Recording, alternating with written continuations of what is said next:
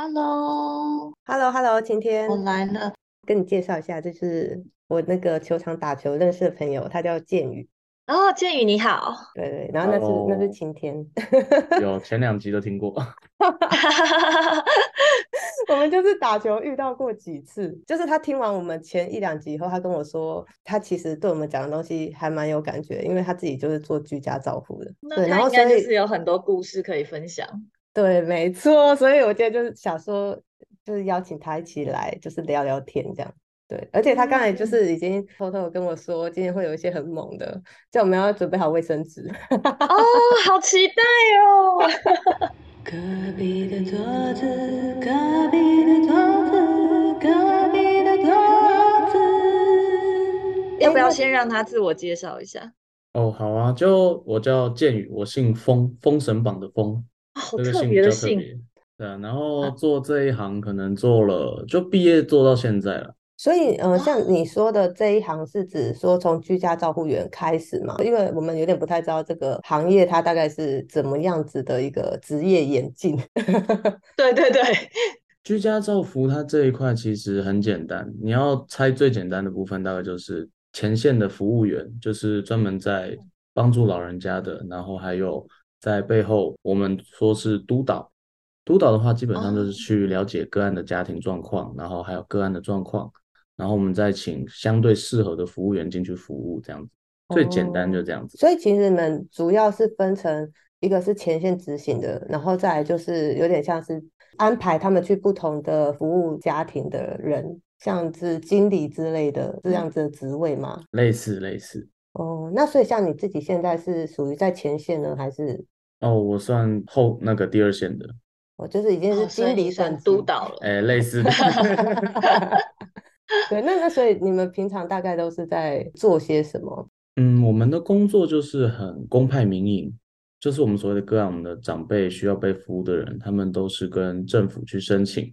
就是说他们现在比较需要人家照顾，可是他们并不希望要去到养老院或者是护理之家这种会远离自己亲属的地方，他们还是希望可以在原本家庭或是熟悉的地方里面去养老。那他们去申请之后，政府把这些案件派发给我们。然后让我们去规划说他们要怎么去被服务到。像有些长辈他可能是自己没有办法洗澡，那我们就是要去帮他洗澡。有的人他会他有失智症，会忘记吃药，会忘记自己家在哪里，我们就是要定时去看一下说，哎，这个长辈他现在有没有在家里？他不在家的话，有没有线索说他去了哪里？那甚至还有一些比较严重的，可能他有肠造口或是胃造口，那他的排泄需要人家去协助帮忙，或者是他没有办法自己饮食，这些都是要服务员去协助他的。那所以你们服务的范围内容，它有一个限制吗？还是只要说家属提出他们的需求，你们就可以服务？哦，它是有限制条例的，比方说我们有一个很特别的叫做家务协助，那嗯要看说这个长辈他现在是不是一个人住，一个人住的话，他的范围会不同。那如果有家人住的话，我们会去限定他的范围。嗯，像比方说长辈一个人住啊，结果他住透天，我们不可能整栋都帮他扫啊，我们一次打扫只有三十分钟，我们就会把长辈最简单、最基本生活的范围里面去打扫干净，像他的房间、他的卫浴这样子去打扫完而已。而我们的打扫也不是说大扫除那种，就是拖地、擦地，然后清理一下最基本的，有可能什么垃圾啊拿去倒，就这样子而已。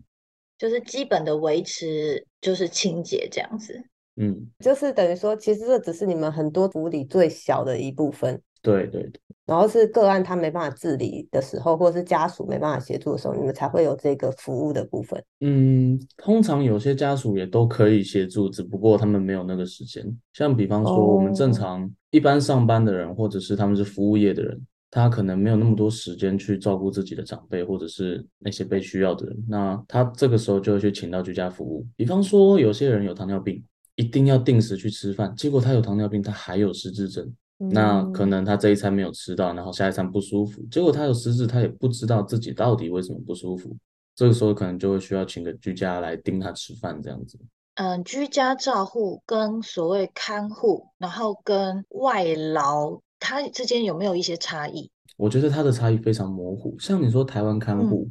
我们现在台湾看护很少有做到那种到家里面的，我们的台湾看护大部分都是嗯在医院里面。那哦，那个都会选择台看的人，大部分都是因为说长辈非常不喜欢外劳，因为外劳总是会有一些哦语言？语言，然后有一些既定印象比较不好，像有些就嗯是会偷跑，然后有的是偷钱，对。当然我不是说外劳都不好啦，但是我们的既定印象就是存在着。对，嗯，对，然后居家服务它有一个很特别点，就是它不能在医院使用，哦，那所以他不能请居家照护员去医院服务他，不行。对，不行，那就要找看护了。对，那个只能找看护。所以主要他们的差别是在于服务的机构不一样。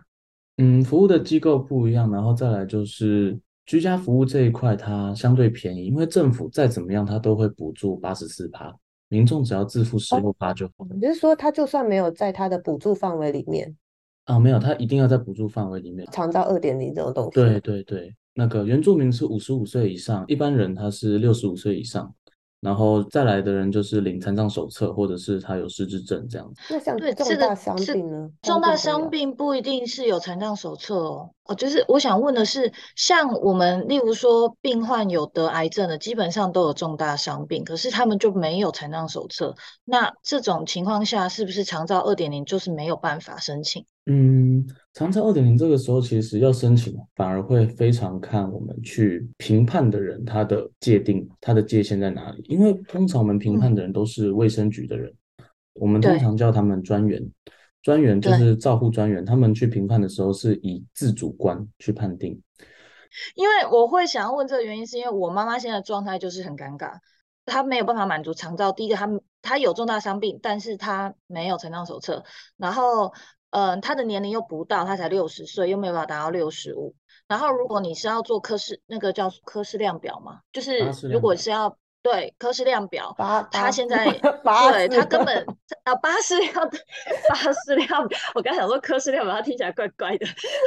就是巴氏量表的话，他如果要做的话，他应该也过不了。那我想问的是说，那像我妈妈的这种情况，我们还是可以去申请长照，请他来做评估吗？其实最简单的一个状况就是，他需要人家照顾的时候，家里没有人手可以帮忙照对顾。对，没错，对，而且他的 cancer 的状况，我记得级数蛮高的，对他就是已就是已经经是末期的，对对，已经快要不能自理的情况下，那看到现场才会知道啊。因为我们有时候听描述的话，他们会每个人自己的看法跟想法不一样，主要都还是要到现场去观察。啊嗯，那我想要再问一下是，OK，那如果像我们一般民众，OK，我们有这样的状况，那像这种情况之下，我们要怎么样去做后续的申请？嗯，这个时候我们通常打电话就可以，就是一九六六嘿，打到预那边，然后约这样去对，直接去问他说我们想要申请那个居家长照服务，他们就会直接转专线到你们地方县政府那边，然后他会转到地方的卫福部。哦，然后他就会在，他就一直慢慢往下发，然后他会先有一个人跟你去约时间，说想要去家里做一个访视，看一下妈妈状况，还有家里的状况。啊，了嗯解对了解。但是我想要问的是说，假设像有一些人的状态可能会跟我们家一样，就是我们假设说他可能其实被需要照顾，可是他他最后被长照二点零评估是没有没有办法使用这个顾服务的时候，那他还有什么其他的管道是可以去申请这相关的？还是就是等于说我们就是你就是自费自己请一个很贵的这种？我大部分遇到他有想要使用，然后会被打回票的话，通常都会变成自己家人在雇，因为那个费用真的是对啊太高昂了。是啊，我我们现在遇到的状况就是这样。嗯，大概就是一般人一个月的薪水。我大概可以分享一下啦，例如说，你指的可能就是类似像丰婉如基金会，它也有提供居家看护的服务，不过我觉得那个可能还算是比较便宜的，因为它是有那个基金会的补助，就是它其实并不是照一般市场行情价的原价。嗯，彭婉如基金会那边，我之前去问过的价钱是每周一到五，一天四个小时的话，大概是一万九左右。如果一天六个小时，就要到一个月两万七，嗯，就是大概这个价钱。非常非常高啊，因为我们比方说我们算医院看护好了，医院看护的话，虽然随时在侧，但是他要做的事情有限，比方啊说带长辈去厕所，然后给对他准时去灌奶，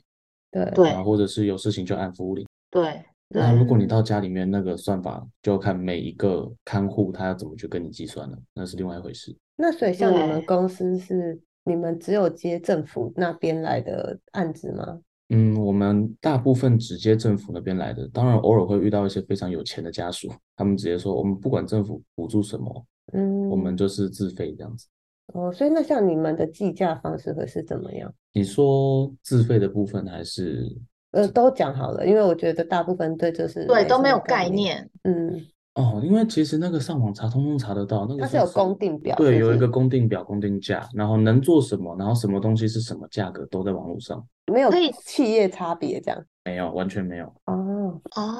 但是可不可以给我们一个一个很基本的概，range 念？就像们刚才讲的，对可能两万七或者什么的。比方说，我拿一个八级，就是 CMS 等级最高的，就是嗯他症状最严重，可能整天只能对卧床，不能跟你讲话了那种。是嗯这样子，它的费用加上政府补助完，一个月民众支付额大概三千多，块四千而已。啊，它的时数大概是多少？因为我知道长照二点零的时数其实不多，就是一周可能只能够有个两三次。哦，我遇过那个周一到周五，可能每天三个小时，然后可是那嘿个三个小时就是可能是陪伴啊，或是陪外的，对对就真的是在照顾他而已。是然后那样子也就是一一个月二十三天嘛，三四千块而已，啊，所以其实还蛮蛮基础的。但是当如果政府没有补助的时候，那个价格就很可怕了。对，那他有可能就是他叫两个嘛，就是例如说轮班。呃，轮班可以，只是通常我们会尽量让那个一个服务员去面对一个长辈，那是长辈嗯熟悉度的问题。我说的轮班是，例如说他早上三小时，下午三小时，哦，可以啊，那个完全没问题。哦，只要你负担得起都可以。对啊，对啊，因为你哦就是政府补助你一定的钱嘛，那超出的部分你自己自付自费额去付嘛，对不对？是这个概念。哦，原来如此。政府提供的长照二点零里面的服务，你觉得有哪一些服务其实是很常被民众忽略，可是你自己觉得是一个很好的服务，可是大家都很少去利用到这个资源？有，而且我们自己也不喜欢做。所以你现在不想讲是吗？是？没有没有，不会不想讲那个。讲出来以后就会多很多的感觉。对，而且连服务员自己也不喜欢。例如说什么？那个叫，对我记得叫做安全看视，它是呃，我们这个服务总共三十分钟，那我们会把它拆开来使用，就是每一次十分钟。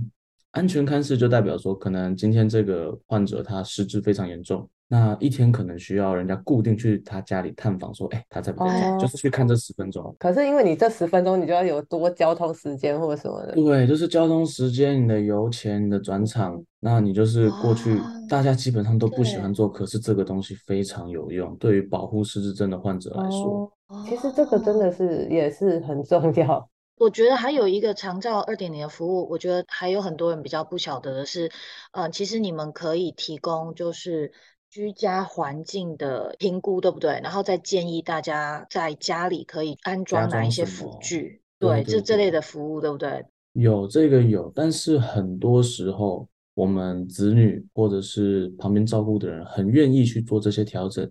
但是长辈们自己不希望，因为为什么哎那个都要在自己家里敲敲打打？哦，啊，他们不喜，欢改他们都，不想，分。对对对，而且他们说哦，这样乱了很麻烦什么的啊，狼老啊，没安内啦，没必要啦。但事实上装了，会不会对他们真的生活会便利很多？哦，光是那个厕所马桶旁边多一个扶手，你就安心多了。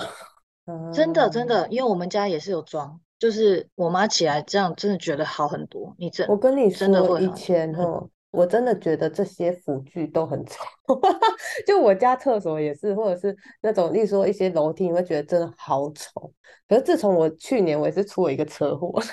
然后那时候真的是哎、坐不下去，站不起来，然后那时候就觉得天呐，扶手真的是超重要。是不是？就是你会完全感同身受，说为什么那些长辈会需要这些东西。嗯，对，真的。我之前还有听说过，就是好像是瑞典吗，还是哪里？就是反正国外他们有一种是装在天花板上的轨道，然后就是你如果是卧床的长辈，他可以透过那个轨道，可以让你整个人可以坐起身，然后你就可以在家里自由安全的行走。然后，对，我想要问看看这个东西在台湾有人在做吗？或者是说以台湾的建筑来讲，它是适合做这种东西吗？嗯，台湾要做一定有，因为它都是有代理商，他才进得来台湾嘛。等一下，不好意思，我可以先插话问一下，你说的嗯这个轨道，你可不可以更明确的讲一下到底是怎么运作？是说像那个天花板上面有一个轨道，然后它牵线，然后把老人家绑着，把它拉起来这样的概念吗？我之前看过的，它是下面会掉一块布，嘿，然后我们要先手动把长辈移到这块布上，但是当然这个动作不会花太多的力量，那嘿就是类似于把它绑好、锁好在那块布上，然后把那个嗯布会先把长辈拉起来之后悬到空中，然后再可能换到轮椅上啊，或者他电动车上面这样子，然后它上面就哦是就夹娃娃机。对对，你有点 想象它有垂吊绳子这样，然，后就是像起重机一下把你这个人有点悬空。啊，可是因为像国外，他们其实很重视个人的自主嘛，他们很多子女是不会跟父母同住，对，没那所以，他们就是很希望说，他们老人家可以维持这个他还有自己独立生活的这个空间跟自由，所以他们就会做像这样子的，就是他就算一个人在家里移动，他也不太需要别人去辅助他。这个用意是这样。哦，原来是这样，哎，这个很，我觉得这个很酷哎，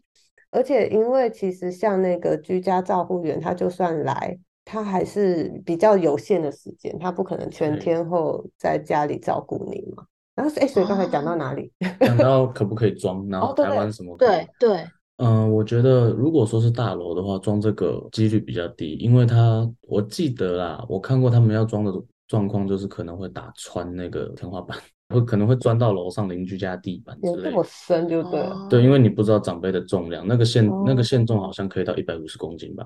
哦，对，那哦，如果你是透天的话，可以，因为透天的话，像你们不知道有没有看过，在那种楼梯啊，我们会去加装那种旋转的轮椅，啊，对对，那种大概一套也是十几万。嗯，然后就只让你从二楼可以坐到一楼这样子，对然后这样来回轮。哦，可是其实光这个就已经会轻松很多。对，因为很多长辈他们对在透天家里是没有电梯的，那那个就相当于他们的电梯。因为像我对之前知道对有一个长辈，他是他的儿子有渐冻症，呃，他自己都已经那时候都已经可能六七十岁了，他还都要背他儿子从五楼下来，然哦后到到后来就是他自己也跌倒，就是变成他们只能够就是请那种哎，那个叫爬梯车，啊，对的，爬梯车，然后去五楼把他们载下来，这样。所以其实有那个楼梯，它加装那个扶椅的话，就会方便很多。对，真的也会安全很多，主要是安全的问题。所以其实像你刚才讲到这个居家的辅具，它其实应该是可能要跟建筑师什么讨论嘛，安全性的结构啊什么的。嗯，对，因为那个我听说好像一定要至少是 SC 的建材才可以去，加装，呃，台湾到现在都还有混凝土的建筑，然后再来就是 RC 钢材加混凝土，那 SC 的话是钢架加混凝土，至少要钢架，它才可以确定安全支撑那个重量。对，然后所以现在就还是有一些限制，就对了。对，而且那个听说蛮贵的。真的哦，对，要百万吗？嗯，看它的用用的材料，哦，还有看他要到底他的家有多大吧，对不对？哎，对对对，在那个 轨道的对机这样，嗯，不过那个真的是一个很很酷的一个设计。超惊喜的欸。我想说，哇，居然现在有做到这种，我老了我也想装。真的，那除了就是刚才讲到的这个长照二点零，还有没有什么其他一些资源是呃大家可以去申请，或者是可以去做？其实蛮多的，应该要看说那个长辈他自己需要什么，因为像我们很常看到医院有那种复健科嘛，然后外面都是排一大堆长辈，对，嗯，对，那个其实多少也都算是我们的长照福利。哦，真的？为什么哦是健保的？还哎，是有的有的长辈真的不用付钱，为什么？他们就是好像是年纪到了吧，他们一次就是去挂号，然后好像付五十块钱，然后就可以去安排六次的疗程。那六次可能就是电疗，然后可能热敷、拉筋这样子。大部分哦我知道对，大部分都不太需要真的去使用这一些疗程。就我妈妈也有去，所以我大概知道。对，但是但是我妈是真的需要了，但是确实有一些她可能其实很寂寞，觉得想要去找人家聊聊天吧。哎对，蛮多是去聊天的。所以其实应该是说，我们其实健保里面就有很多的医疗资源，其实是有保障在里面的。嗯，蛮多的。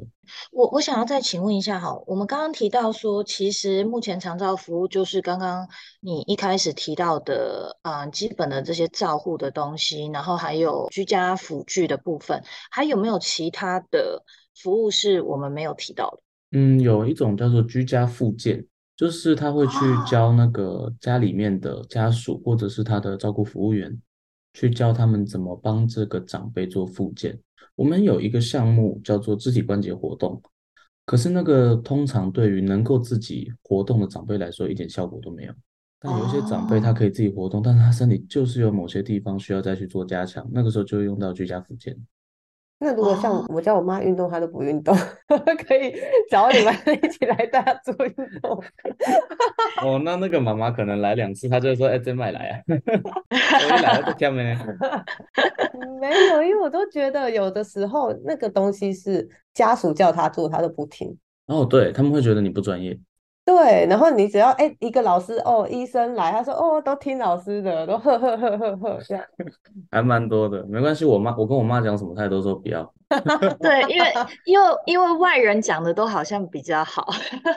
而且他们会觉得外人要对他友善一点，对自己家里人不用，可以耍哎任性。对，所以自己家就 ban cookie 啊。在服务这些个案的过程当中，其实你们也都会看到照顾者心理一些状态。那想问的是说，长照二点零有没有提供一些帮助，是去协助照护者咨商，或者是帮助照护者能够去舒缓情绪的这方面的服务？还是说，长照二点零大部分主要都还是针对被照护者这一方面的服务？我们有一个东西叫做喘息，它就是嗯专门针对照顾者的，所以独居的长辈没有办法使用喘息。哦喘息它就是我们一年会有四十二次，最少啦四十二次，那每一次是嘿两个小时，然后那两个小时就是啊，我们的服务员什么都做，就是不带他出去买东西，因为会有金钱上的纠纷嘛。对，那我们什么都做的情况就是，来，你可以去休息了，我们都我们来就好。所以我很常看到嗯一次十个小时的喘息服务，他们就是家属真的需要好好去放松一下，不要待在家里最好。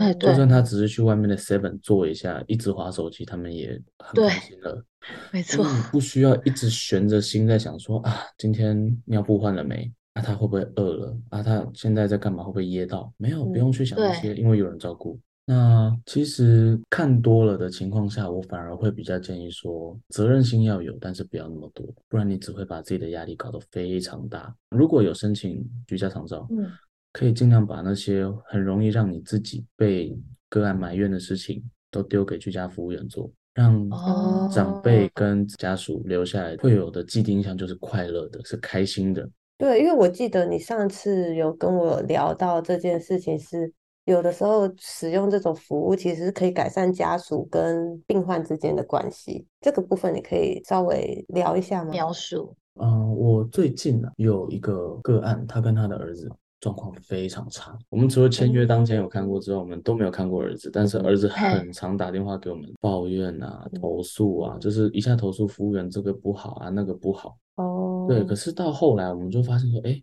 怎么两三个月儿子没有电话了？然后我们就问服务员，我们说你做了什么？他说没有啊，我就只是当他们中间的传声筒，因为他们两个人在讲话的时候很冲。嗯哦，对，就是比方说他要他儿子去买一个浴室外面的地垫，嗯，然后他儿子就会觉得啊口气怎么那么差，然后就开始吵架。哎，真的超容易为这种事情 吵对，架。然后就莫名其妙，然后服务员在现场，他就说没有啦，阿公他刚刚刚吃饱饭，现在肚子胀气不舒服，就这一句，然后儿子就愣了一下，当下也没关心，可能隔一个小时之后，一瓶胃药出现在他爸桌子上，哦，他们家开始啊关系又缓和。很多时候就是因为情绪，因为每个人有每个人的压力，嗯那这个上来之后，对方可能没有接到，没有 get 到说，哎，你也有一部分压力，但是我不晓得，嗯，然后就很容易起冲突。所以会不会在你这个服务的过程里，其实你也发现很多时候那个问题的症结点，也许已经不是在说到底他的身体有多么的不舒服，或者是说到底他的行动有多么不便。有很多时候，人跟人之间可能就是在这种小小的沟通的 mega 上面吗？稍微的换一个方式，我觉得不管是家属对病患，或是你们跟家属之间的这种沟通的方式，去做一个换位思考，或者是互相去同理的话，其实那个结果就很不一样。他未必是真的需要嗯吃什么药，其实这样听起来，其实长照所提供的服务不仅仅只是单纯服务病人，其实你们也很多时候是要去思考怎么样介入，可以让这整个家庭能够没有你们在的时候，怎么去协助他们缓和，让这个家里面的几个基本照护也能够很顺利的进行。对，所以很多时候，嗯，这样讲可能会有点自大，但是服务员跟督导都要去稍微扮演一下社工的角色，才可以让嗯这个家庭有比较往好的方向发展。你自己在照护的这些期间，你应该有遇过一些让你觉得很印象深刻的个案，可不可以跟我们分享一下？哦，印象深刻有好蛮多个的，嗯，嗯嗯，我遇过一个，他是车祸，他只剩下他的左手，你说全身吗？对，他全身就剩下他的左手跟肢跟躯干，他的双腿天双腿啊截肢，然后右手就剩半截，就到手肘这边了。哦天哪，哦对，天那，我们去到他家里面，他也就是只有一个小宿舍吧，因为他也不能工作，然哦后父母也就在那场车祸里面也哦过世，我们就只能尽我们所能去帮他。可是他也没有多想要我们帮他，只是说啊啊，他去医院的时候，我们他需要有人推他，就这样子，他剩下的生活全部自己来。太猛了吧？哦对，我们其实蛮多特别的个案。那为什么他会就是你知道这么独立？你看他遭遇这么大的冲击，然后身边亲友又离开，怎么还能那么 坚强？去看到他的时候，我们蛮惊讶的，就是说，你独居，然后没有没有任何的亲属了，你是怎么就是熬过那段低潮的？他说没有啊，低潮一定有啊，但是你如果一直低潮下去，那你的人生你也知道，你就剩下你自己了。那你为什么不嗯想办法让自己努力一下、独立一下？当然，你可以，你可以伤心，你可以难过，但你生活还是要过啊。嗯，对对对对对，没错。对，然后还有一个我看到，我当下也是哭的稀里哗啦的，直接当场喷喷对，当场喷泪的，因为一样也是实习的时候，可能实习的时候看的比较少，所以会比较有就。一开始冲击很对大。，那个父子都是那个长照个案，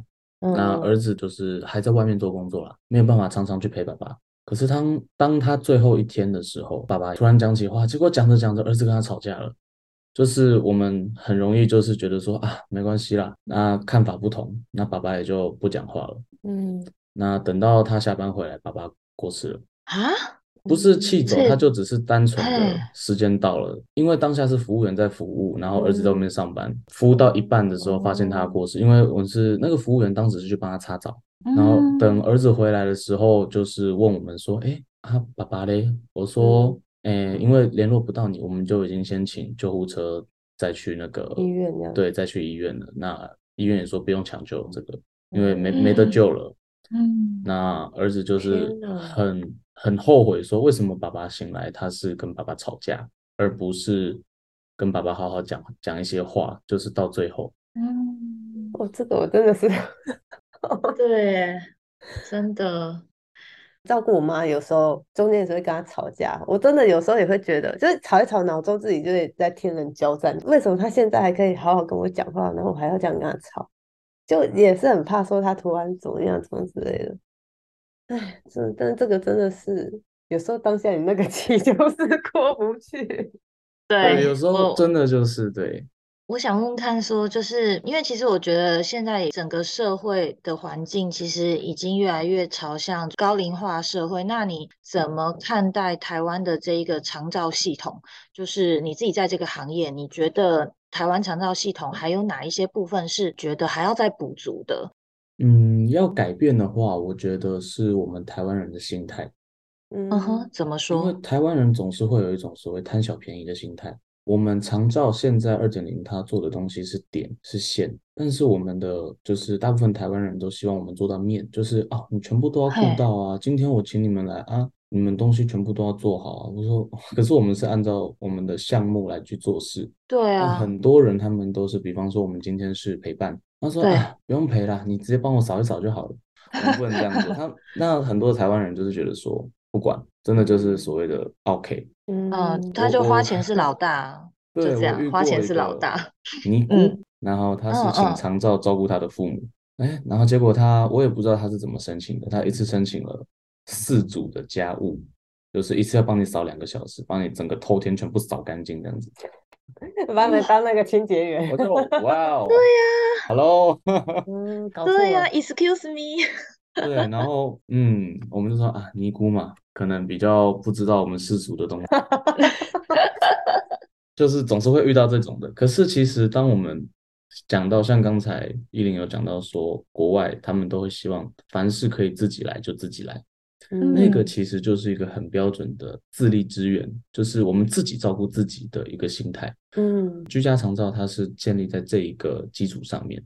我们如果哦看到我们的个案，他今天愿意自己走，我们就不会去扶他。当然，我们会去预备让他不要跌倒，嗯嗯，就可能是我们随时在侧，手可能就是扶在他的腰上面啊，然后或者是随嗯时有稍微牵他一下，但是我们不会去限制他去做行走的动作。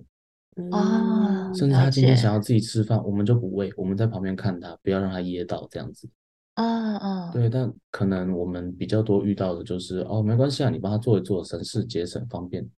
呃，但其实这样对病人其实不好欸，因为他如果可以自己，他是对他会加速他退化。觉得你讲到这个东西还蛮重要的，我觉得这也是我在想这个肠道系统它的设计逻辑的时候，我在思考的。像你刚才讲到说，居家服务员他应该是照他的服务项目嘛，但是如果说以人性的需求出发，有的时候你知道，我觉得人在生活上他很难用条列式的东西，就是他要嗯嗯今天要没办法算那么清楚。像例如说你要去上厕所好了，嗯，他可能不只是一次，他不是狗狗，他可能不只是去上厕所一次，或者是定时定点上厕所这种。对，然后所以我觉得这是在上面，我觉得有时候它有点模糊，有点难难去区分。但是同时，我觉得也考量到像你刚才讲的，就是当我们很理所当然觉得哦，你来就是要服务我，就是要协助我，所以我就理所当然把所有事情丢给你做。我也觉得这样的心态是很不好的，因为剥夺了长辈他们自己去行动的机会。对，他可能原本嗯透过这些事情是可以变更好。那所以觉得你会有一个建议，什么样子的一个心态，我们来看待这样的系统，它会是比较健全的。它应该要是一个我不在的时候，嗯代替我帮妈妈或者是帮爸爸完成这件事情，这样就好。因为呃，我们的整个系统里面的主角其实还是个案，提供他对协助，而不是服去务你。对，我们不是服务家属。如果这一位个案他没有办法去再做赋能，或者是变得更好的话，我们就是按照现在他的状况去给予他协助。但是如果他可以变得更好，我们当然是非常乐见的，我们会尽量嗯让他可以变得跟以前一样。像有些长辈跌倒了之后，就再也没有办法走路了，或者嗯是他一定要拿拐杖。但是有些长辈就是可能在现在的人看来叫做比较顽固，嗯他就嗯是要试试看自己走。但我们嗯当然做子女都是担心嘛，说啊不要了，但是再对跌一次你很痛啊，开刀啊什么的。No，他他如果给他这样试成功了，他以后就自又自己走了。嗯，对，这一个界限非常模糊，对，所以反嗯而要去看每一个个案的状况，再去做定夺。好，我我想要再切入另外一个方向，是说长照二点零，它其实是能够去解决很多照护者所面临的压力。那可是很多人其实并不知道照护者所承受的这些压力。你自己在这个领域这么久，你有没有很想跟大家做分享的？因为其实我觉得嗯整个社会对于照护者，其实我觉得不够了解，对他们所承受那个那个压力，其实除非经历过，不然大家其实并不嗯，我懂。嗯、这边有一个案子可以做一下参考。我们的重点个案是爸爸，那嗯他是肺腺癌第三期，嗯对那已经七十五岁了，然后结果我们去，他还在给我抽烟，哦哦，这种超多的欸，超多的。他说，我问说阿伯啊，你肺腺癌呢？他说，哎呀，不要紧啊，癌症啊，归会啊？哦，然后我说那那个您太太呢？哦，太太哦，现在她去化疗了啊，太太乳癌。啊，对，那那个我今天要跟你们签约，就是我们要签约才可以服务嘛。他嗯说哦，签约哦，跟我大女儿。我说哎，可是申请的是二女儿。他说哦，对，那个二女儿现在在泰国。哦，好，那我们去找大女儿。哎，到了现场哦，我吓一大跳，大女儿是哎身障人士，Oh 她的对她是好辛苦的家庭个家庭很对辛苦啊。后来了，我后来才知道她是一个极端的控制狂，她是那啊个小儿麻痹症。嗯 OK 对，所以就是有点像霍金那样子，他是靠一台嘿电脑跟电动轮椅。哦，真的对假的？对，他的轮椅前面是改造好，前面有一个 MacBook 这样子，嗯，他完全极端控制他爸爸的生活。好可他就怕。对，他就说哦，他说我也是使用长照，我从还没有一点零我就在用长照了。哦，他们也是会有那种学长学弟制。哎，对对对，他说哦，我 爸爸用的还行，你不要跟我讲那些什么规则什么的，我就是要这样做。有时候甚至是背离了，就是爸爸自己的希希望，因为他爸爸就是没有办法早起，嗯因为他有在吃一些药，所以他一定会睡着。嗯，对啊可是他就是一定坚持要爸爸每天早上八点出去散步。哎，好，散步可以，可是爸爸他吃药，那个药效会让他睡到九点，他就是一定要我们把爸爸挖起来带出去散步。好可怜哦。Oh 对，然后爸爸就是哦，刚刚呢，他有一次我们带出去散步回来，他偷偷藏一个眼罩在他的那个鸭舌帽里面，这是不是爸爸抽烟抽很大的原因？有可能。对，就是这种控制的想法，其实还蛮多家庭也是有。当然，后来我们去深入去了解，就知道说为什么他会想要去控制爸爸，因为爸爸不听话嘛。那妈妈是这两年才得的乳癌，然后当然嘿医生也是说哦，压力太大、遗传啊什么的，他就觉得哦这是爸爸的错，因为妈妈照顾爸爸还要照顾我，然后到最后累到哦也是得癌症这样子。对，然后二女儿又在泰国养家赚钱。像这样子的个案，你们是有需要去协助介入处理这些其他部分吗？还是通常你们会尽量就分清楚一点？哦，我我有去跟就是大女儿有深度大声的对谈过，大声的对谈，因为爸爸都起不来嘛，啊，你要我们带他出去，再等呢，他弄体啊，发生什么对啊哎呀，大声对谈之后有用吗？大声对谈之后，我们就找我们卫生局的长官来 来来来了解这件事情，我们找 专员跟哦来了解这件事情，然后他好说。嗯，这位大女儿我们已经有所耳闻好一阵子了。有所耳闻。因为因为他已经是使用很久的一个，嗯她是大学姐，对她哦，这比资历都比专员还要久。那像这样遇到这样的嗯情况，你们是有办法，例如说拒绝个案，或者是退回个案这种？哦，对，可以拒嗯绝吗？当我们的服务发生摩擦的时候，我们尽量先维持服务。如果他的要求不合理，或者是对真的很难配合的时候，那我们就只能转介，就是看有没有其他单位嗯可以再去完成他们的需求。所以其实听起来，你们的就是在这个工作里面的，你们自己的情绪劳动的部分也是很重的。哦，因为其实我们去做家庭访视的时候，我们很大一部分不会这么理性的在对谈，很多时候都是，在大声的说话，哎，不是不是，我们我们的那个照顾者，嗯，基本上我们进去第一次讲话都是在抱怨，哦，我很扣啊，你唔知啊，我说哦我懂我懂，你们的第一关，对，我们都会先去听他说，哦，他平常做了些什么，从他的抱怨里面去了解到说啊，生活状态，对他的生活状态，那患者的个性、家属的个性什嗯么。的。哦，有一次服务到一个好像日本黑道的一个安家，很恐怖。假的，对，就是他很他他，我们服务的是爸爸，啊，爸爸已经是那个放在那个摇摇椅里面了，什么意思？就是放在摇摇椅叫摇像婴儿椅床，很像婴儿床那个摇摇椅。然后他就是整天在上面已经不动了，然后我就看着他们家永远都有一些比较凶狠的叔叔们，然后 他们家的和室后面还放着一把武士刀，我就哦 你在拍电影哦，哦 像拍电影哦，很凶哦。他说啊，那这样子我爸爸他身上那个压疮怎么办？是你们要负责吗？好恐怖，哦，我说那个我们每天只来一个小时啊，我们都会先翻身两次啦。啊，那个平常可能还在麻烦你们，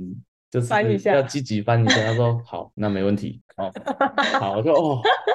哎，这样你们其实也看过很多很有呃很特别。形形色很特别的对。所以我觉得这样听起来，其实就还是回到你前面讲的，就是你们进来协助，但是我们还是所有的人都应该要有一个心态，就是我们要有自立的精神，就是不能想说哦，你们来帮忙了，所以就把所有问题呀、什么都丢在你们身上。对对对因，为虽然你嗯们有心协助或者是有心介入，但是，呃，一个家庭的问题毕竟不是一朝一夕可以去改变的，就是还是它是需要靠所有家庭成员一起努力。所以我对。觉得一自己有意识到说，我们应该要大家一起做一些调整，或者是做出一些让步，其实还是蛮重要的。对，我我也很认同，而且我觉得不应该要抱持的那种，就是好像来我们来请了长照人，那长照人就要负所有的责任，他就要去解决我们所有的问题，就是他只是来协助每一个家庭、每一个照护者，帮他分担，但是嗯，主要的那个责任都还是自己家里面的人是要一起去共同分担这件事情的。嗯，你们是怎么去看待长照这一块服务的？呃，我觉得长照服务很重要。然后，当你自己开始在照护病患的时候，你才知道，当有长照服务是有多好一件事情。而且，尤尤其是像我是没有人可以换手的的情况下，你就觉得，就是如果政府能够提供多一点的这种长照服务，真的是很必要。不然，真的会有很多社会新闻，就是照护者照护到自己去自杀，就是这种。但是。我其实我自己会觉得，长照服务除了说是去照护病患之外，其实我会觉得未来政府提供的长照服务，可能也可以包含更多面向的，包含怎么样去教育照护者，怎么样去协助照护者去抒发他的情绪，怎么样去帮照护者去疏解他的压力这一块的服务，就是说长照是不是可以未来不只是帮助病患，也同时帮护照护者？因为照护者的心情其实很少人会知道，这是台湾社会，我觉得目前对于照护者的协助的部分很，我觉得做的太少了，这是我自己的看法啦。嗯，现在蛮多照顾单位，他们都是说我们的工作理念叫做照顾照顾者，嗯嗯就是我们哦是以服务那些家属为前提去照顾那些嗯个案，所以代表是说他们去工作的时候，他们不会去改变原本的照顾计划还有照顾模式。当然，除非嗯改变之后更好，然后家属跟个案也都同意，那他们才会去嗯做出改变。不然，其是实我们都是我们去服务的状况都是在让照顾者休息。对对对，没错。嗯，像这样子讲好了，如果说我们今天只需要带他去洗澡，然后喂饭的话，那这些事情是不是在你平常上班的时候，我们就可以去协助处理掉？对就不需要花半天的时间待在家里，然后就只为了等他，然后帮他做完的两件事情。对，这个就是照顾照顾者。而且通常啦，以前是爸爸妈妈照顾我们，现在换成我们照顾爸爸妈妈，其实很多长辈都会会说哦。啊那笨啊，然后就各种理由、各种借口，然后态度会越来越差。然后当然他们不会直接去表达出来说谢谢，对，那可是他们这个时候出发点，我们还是要想，就是他们只是怕麻烦我们，哦，对对，没。错，他，们真的只是怕麻烦我们。那对，这些事情如果交给外人来做，他们会觉得说，哎，那这个有付钱，那没关系，那啊，对，这是他们的工作，嗯那我们给他们做，反而也是让他们在生活，让他们生存。反而这些事情如果去交给服务员他们去做的话，是可以让长辈自己心情也舒服，然后照顾者自己也可以去多跟患者建立一些更良好的关系。所以它其实也有点像一个互利的机制的感觉。对，有一点，对，就是我觉得，其实我最一开始我对于长照这个议题完全不了解的时候，因为就是对它很模糊，我大概的印象就是只有那种，例如说在公园一个推着 推着阿公阿妈 去晒太阳的那种，那个外劳，对外劳，我的印象的长照就是那样，然后会觉得说好像是这有一点可怕。我说的可怕是，我会觉得好像把一个很健康的人绑在一个生病，然后他不能够自理的人身边。那这个健康的人，他可能他原本有很多的创造力，可以去做很多其他的不同的事情嗯嗯，这样子。然后我就会觉得说，感觉我无法想象我去成为那个照顾者。嗯或者是这个服务的人。那但是因为我之前工作的关系，然后我有采访在做长照相关的一些单位，然后他们也有一些在推动就是社区型的互相照护的服务，这样。像是例如说，他们的照护员可以在照护的同时，他们可以互相累积一些时数，把它变成一个时间银行的概念，是在他们老的时候，他们可以把这个时间银行拿回来用在自己身上。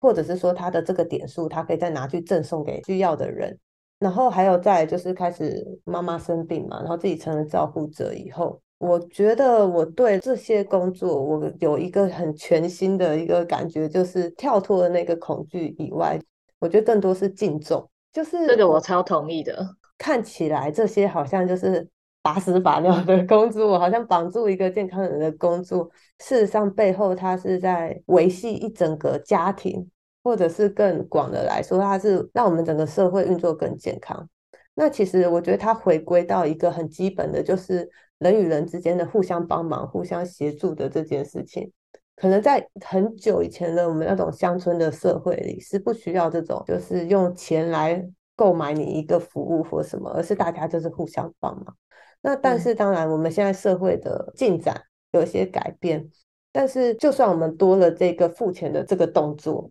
我觉得就像你在这个过程里，你分享了很多说，其实你们也是投入很多心力，或者是从不同的同理角度去协助他们。那我觉得那只是我们的回馈机制做了一些调整跟改变，可是事实上，我觉得深层的那个人性啊，还有那个深层的意义还是存在的。那所以，如果就我现在来看长照这个工作，我自己有想说，诶，也许我有机会也可以去了解一下这个工作。像其实去年就是，嗯，我妈刚生病的时候，那时候我有建议我弟，因为那时候他还没有工作，嗯嗯，我就有建议我弟说，还是你要去考那个，对，说不定你第一个可以服务个案是你自己妈妈。哦不行，哦，不行，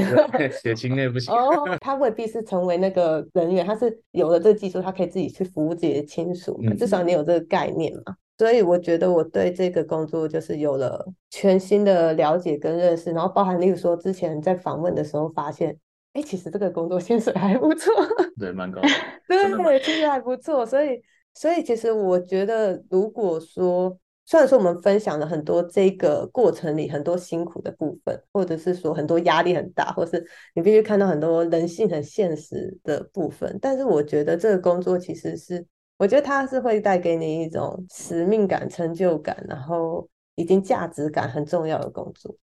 这就是我现在对长照的看法。那你自己呢？你自己对于长照你的看法是什么？我自己对于长照的看法哦，嗯嗯，我最早会从事这一块，主要是要照顾自己的外公外婆。对，那哦只是当后来有办法照顾的时候，外公外婆已经走了。哦，对你那心里会不会很遗憾？诶，其实也还好，因为在还没有拿到执照的时候，就已经多少服务外公外婆了啊。他们看到嗯孙子在帮自己干嘛干嘛，都会特别开心嘛。对，那也就那个时候就觉得，哦，那选这一行应该是没有问题，会没有错，这样子就是外公外婆有给自己一个比较坚定的信心。其实进这一行看多看少都就好坏都有了，好坏参半。嗯嗯好的部分就是你真的去服务到个案，你真的有帮助到他们或他们家跟你说谢谢的时候，哦，嗯你如果看过一个失智症患者突然认识你，然后每天就是吵着要见到你的时候，你会觉得说，哦，那现在我是他的依靠。他可能不记得他的女儿、他的儿子，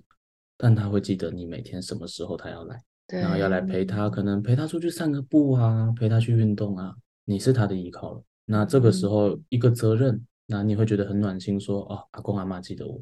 你嗯知道他需要什么的时候，你知道他需要什么帮助，真的给予帮助的那种使命感，嗯一种责任。嗯那坏的部分比较，很多人在做这一行的时候是只看钱不看道德，嗯所以很多人是不管，哎，我时间到了我就走了，事情没做完我也不管你。然后可嗯，我就就是可能真的会冲那个对我我就看过长辈被晾在医院就走掉了，就是就是有好有坏。那你自己对于这样子的职业职涯，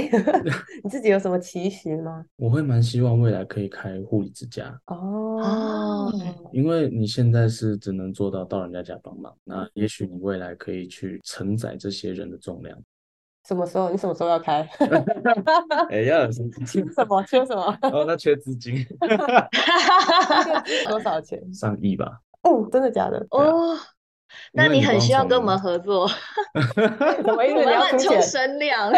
我还以为你要出钱呢。不是的，我也没 钱，我们出钱，你来服服务。我们来冲声量，对不对？我们把自己变名人才有影响力，才可以去各处去那个增援那个资金。你知道我想要做这 podcast 嗯的一个初衷，也是我妈妈生病嘛。我跟你讲这件事情真的是很有趣哦，就我们去那个长庚，后来我才知道长庚，你知道这个名字是怎么来的吗？不晓得王永庆他爸的名字，王长庚，嗯，所以长庚医院是王永庆就纪念他爸。哦，知道说哇，我觉得超屌，就是他用一个方式让所有人记住他爸。哦，真的 哎，因为长庚，然后，然后像我，因为我妈生病，我跟着她去做志工。就是看我妈妈想要帮助人，所以有一天我就问我妈说，因为我想要分享她的故事，我一开始是记录嘛，那我后来觉得说，我们自己这个经验如果可以分享出来，我觉得可以帮助很多其他他可能也在经历这些困难的人。对，然后所以我就那天就问我妈说：“你不是很喜欢做善事吗？那你愿不愿意让我把你的事情分享出来？愿不愿意把这个过程？因为这东西很多他个人的 隐私嘛，对，他就是会觉得这个东西有什么好好分享的。对，那然后但是后来他同意，对，然后所以我自己也会觉得说，我很希望说未来可能可以，我们现在现在这天马行空随便乱讲，也不是随便乱讲，就是天马行空的讲，就是我很希望未来说，可能例如说用一个基金会什么，例如说真的就以我爸妈那。我还想到晋升，晋升，因为我妈叫晋义，我爸叫台生，晋升基金会之类的。然后，然后就想说，哦，他可能就是可以提供照顾者或家属，就是嗯，像刚才聊到，可能这个政府资源没办法协助到的人，然后可以可以来这里，可以得到一些协助什么的。然后，但是因为我们现在就没钱嘛。那就先录 podcast。我们的目标就是先录 podcast，等到我们成为有影响力的人，我们就可以跟这些大企业家，就是可以来跟他们提案。对，大家现在努 力，对对。然后我现在还有护理之家，真的。我们就现在开始一直讲讲讲，看到说说不定录到第五百集的时候，哎，出现，哎，有人来。就有贵人出现了，对啊，是不是？我们要来见证那个 Nobody 完成那个 伟大理想的过程。不过我我觉得就是这样子聊起来，我觉得大家因为自己的家人生病啊，然后在这个过程里面学习成长，然后到现在好像，哎，我们可以有一些能力开始去，也对其他的人去伸出援手啊，做一点事。那个心态上，我觉得光只是有这样子一个转变，我自己就觉得。我现在的每天就很开心，因为一开始就是你会一直困在那个啊。情绪里面，对，就是觉得你好像就只能被这个疾病折磨的 感觉，对对，现在就觉得自己好像有一点能力可以做一点事情这样。对，而且我觉得分享这些故事其实也是一种情绪的抒发，就是你会发现你把这些事情讲出来之后，然后如果这些事情又刚好可以帮助到。别人的时候，你这当中你好像也得到了一个回馈，然后你好像也得到了一点点的成就感。我觉得最重要是你会觉得我不是白白受苦，觉得我受的这些苦就是可以帮助别人啊！真的好，那我们就可以一个完美的 ending 了。今天真的很谢谢那个建宇一起来跟我们聊天，我觉得收获超多的。我也觉得收获超多，因为有很多对于长照，其实我觉得我们大家观念知道都不是很深入。其实我们真的就是跟一般大众一样，对于这个领域就是很未知。所以刚好就是有建议来帮我们解答一下大家中会有的一些困惑。而且中间还一度把我惹哭，搞什么？一度，所以是有还是没有？有，但是你很快接下一个问题，他就收回去，就收回去了，眼睛红红的。好啊，那之后下一次有机会再约见一起来聊这个，好，我觉得很好玩诶。对啊，真的很好玩，真的是谢谢。对，谢谢，谢谢，谢谢。耶，好哦，那我们今天先到这里，拜拜。好，拜拜。拜。广告时间，妈妈吃的果泥还有介护食品，通通都可以在好物市集买得到哦。法国 Baby Bio 的副食品，全部采用新鲜的生机水果跟蔬菜去制作。那除了果泥以外呢？他们还有代理日本百年食品大厂 Q B 集团，为婴儿、年长者或者是术后体弱的患者与营养师共同研发的介护食品，让他们轻松补足营养的同时，还能满足美味的需求。从二零二三年三月七号到三月二十二号，在好物市集结账时输入折扣码 Next Table N E X T A B L E，就可以获得九折的优惠。满千再享免运的活动，全部资讯我们都会放在资讯栏，再请大家到那边去找连接喽。这里是隔壁的桌子，隔壁的桌子。